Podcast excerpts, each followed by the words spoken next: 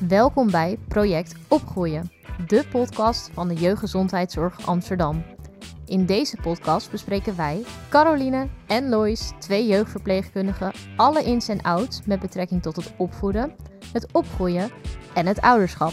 We beantwoorden alle vragen die je hebt of waarvan je niet eens wist dat je ze had. Luister vooral naar ons wanneer het jou uitkomt.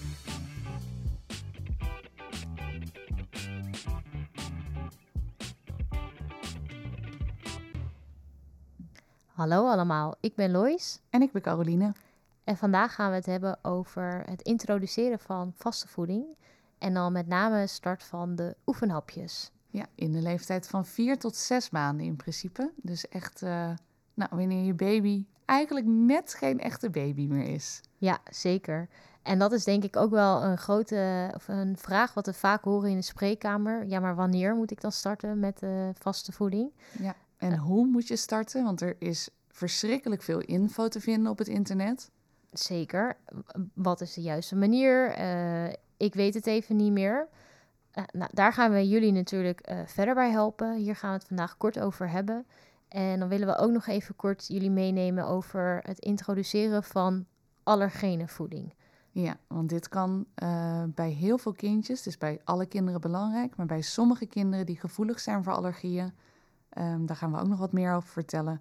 Is dit helemaal heel erg belangrijk? En er zijn nog verschillende methoden om de voeding te introduceren. Ja, maar laten we even beginnen bij het begin van wanneer moeten we eigenlijk nou starten met vaste voeding? En daarbij is het denk ik met name belangrijk om te kijken naar jouw kind. Ja, want niet elk kind is op hetzelfde moment toe aan vaste voeding. Dus inderdaad wat Lois zegt, hè, kijk naar je kind. Wanneer is je kindje er klaar voor? We zeiden net al tussen de 4 en de 6 maanden. Dat is een hele mooie start. Zeker. Want eigenlijk is dat ook een beetje wat we aangeven. Wanneer je kindje 4 maanden oud is, kunnen we introduceren met de oefenhapjes. En het woord zegt het eigenlijk al, echt oefenen met hapjes, vaste voeding. Ja, en die hapjes, nou, dat zijn echt kleine muizenhapjes, want dat zijn maar 2 theelepels. Dus dat is echt heel erg weinig. En het verstandigste is daarbij om te beginnen met groenten. En dan het liefst wat toegankelijkere groenten, zoals bijvoorbeeld wortel of bloemkool met een wat zachtere smaak, voordat je begint met bijvoorbeeld stukjes fruit die wat zoeter zijn. Ja, zeker. Daarbij zeggen we ook altijd tegen ouders, je hoeft het echt niet allemaal te pureren of in een blender te gooien. Want als je dat doet, kunnen jullie voorstellen, heeft elke voeding hetzelfde soort structuur.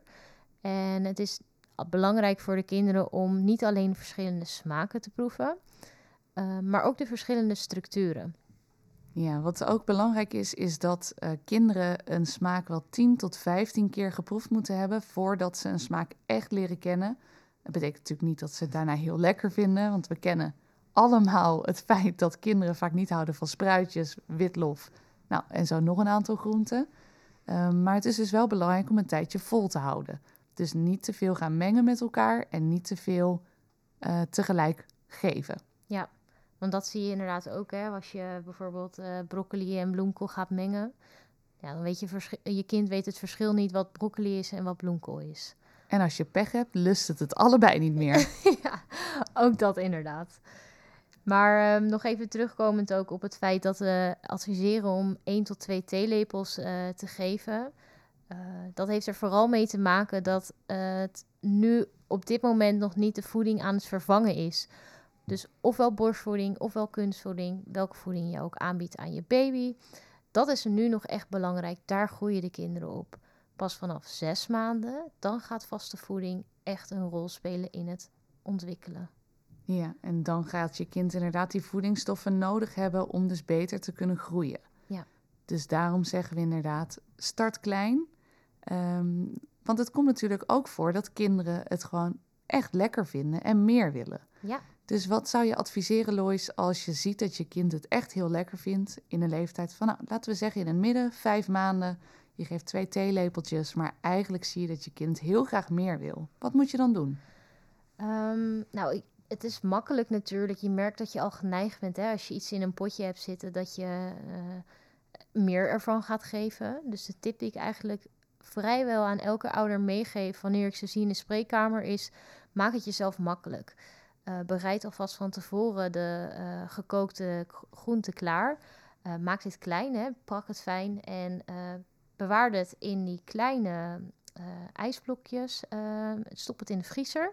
En wanneer je de vaste voeding gaat aanbieden, dan haal je 1 blokje eruit.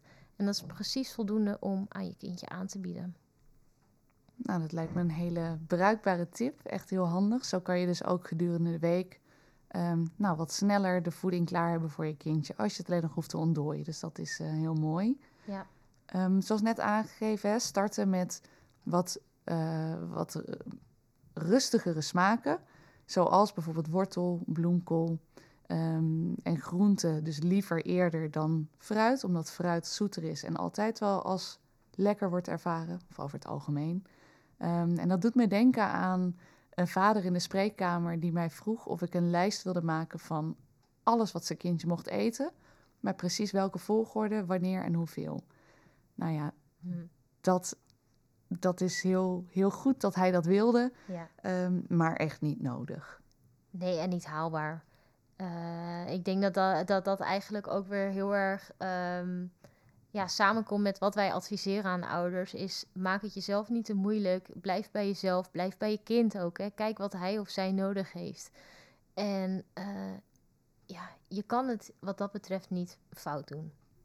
Daarnaast heb je dan natuurlijk ook nog de Rapley methode. En voor wie dat niet kent, dat is een andere manier van voeding leren kennen voor je kindje.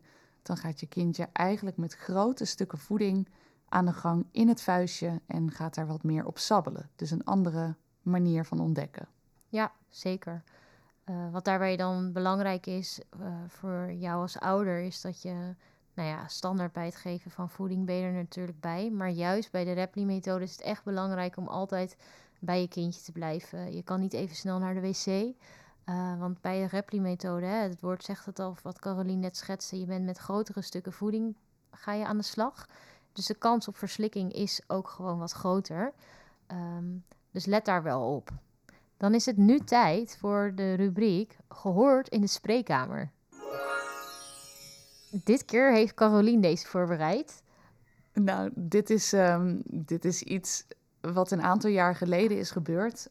Voordat ouders eigenlijk echt in gesprek waren geweest met hun kindje bij de JGZ.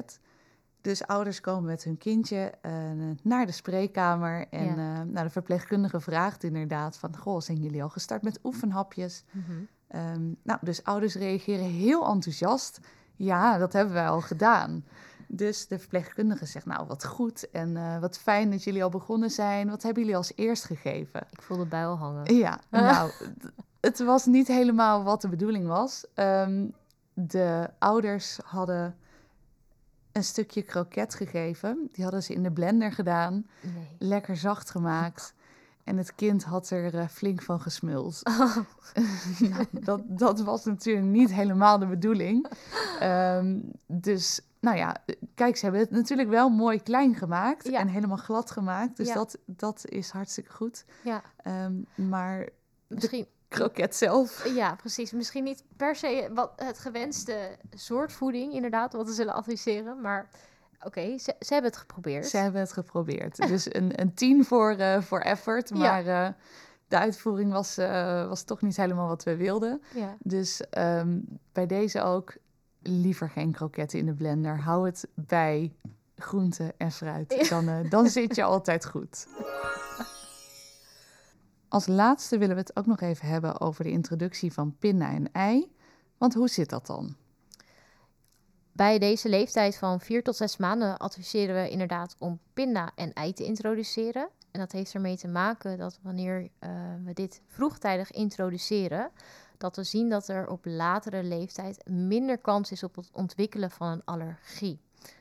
Zeker bij kinderen die wat meer risico hebben op het ontwikkelen van een allergie. Dus als er bijvoorbeeld al allergieën voorkomen in de familie, dus erfelijke belasting. Of als de huidbarrière doorbroken is, en dan moet je denken aan bijvoorbeeld eczeem, zien we dat kinderen vaker een allergie oplopen. Ja, En hoe dit komt is omdat bij eczeem bijvoorbeeld, dan is de huidbarrière die is beschadigd. Dus wanneer wij als ouder zijnde bijvoorbeeld pindakaas eten en het komt op de huid van je kindje terecht bijvoorbeeld, dan komt het via de huid in het systeem van je kindje. Waarbij het eerst door de mond moet, dus door het maag-darmstelsel. Dan herkent je lichaam dat en dan ontwikkel je dus ook geen allergie tegen. Nou, dat klinkt allemaal best wel heel technisch.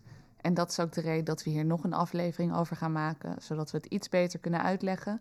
Maar het belangrijkste is dus dat je kindje het al binnenkrijgt, gewoon via de mond in plaats van via de huid, zodat allergieën geen kans hebben om te ontwikkelen. Ja, misschien nog heel veel kort daarop ingaand. Hoe doe je dit dan?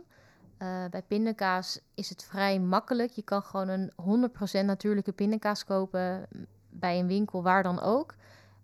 Dan kan je bijvoorbeeld je vingertopje er een beetje in dippen en dan kan je kindje er gewoon afsabbelen. En bij een ei kan je eigenlijk hardgekookt ei en een... Heel goed doorbakken ei. Dus echt zorgen, net als in de zwangerschap, dat je geen bacteriën uit het ei kan oplopen. Dus echt goed doorbakken of goed gekookt. Kan je ook heel fijn malen en met een klein beetje babyvoeding mengen. En dan eigenlijk op dezelfde manier proberen te geven. Ja, en dan bij het ei de eiwit en het eigeel aanbieden, dus beide. Ja, beide. En er zijn ook hele schema's voor beschikbaar. En die zal je ook altijd krijgen van ons als je bij ons op consult komt. Maar daarover dus later nog meer. Dan zijn we alweer aangekomen bij het einde van deze aflevering. Heel erg bedankt voor het luisteren. En we zien en horen jullie graag volgende week weer. Tot volgende week. Tot volgende week.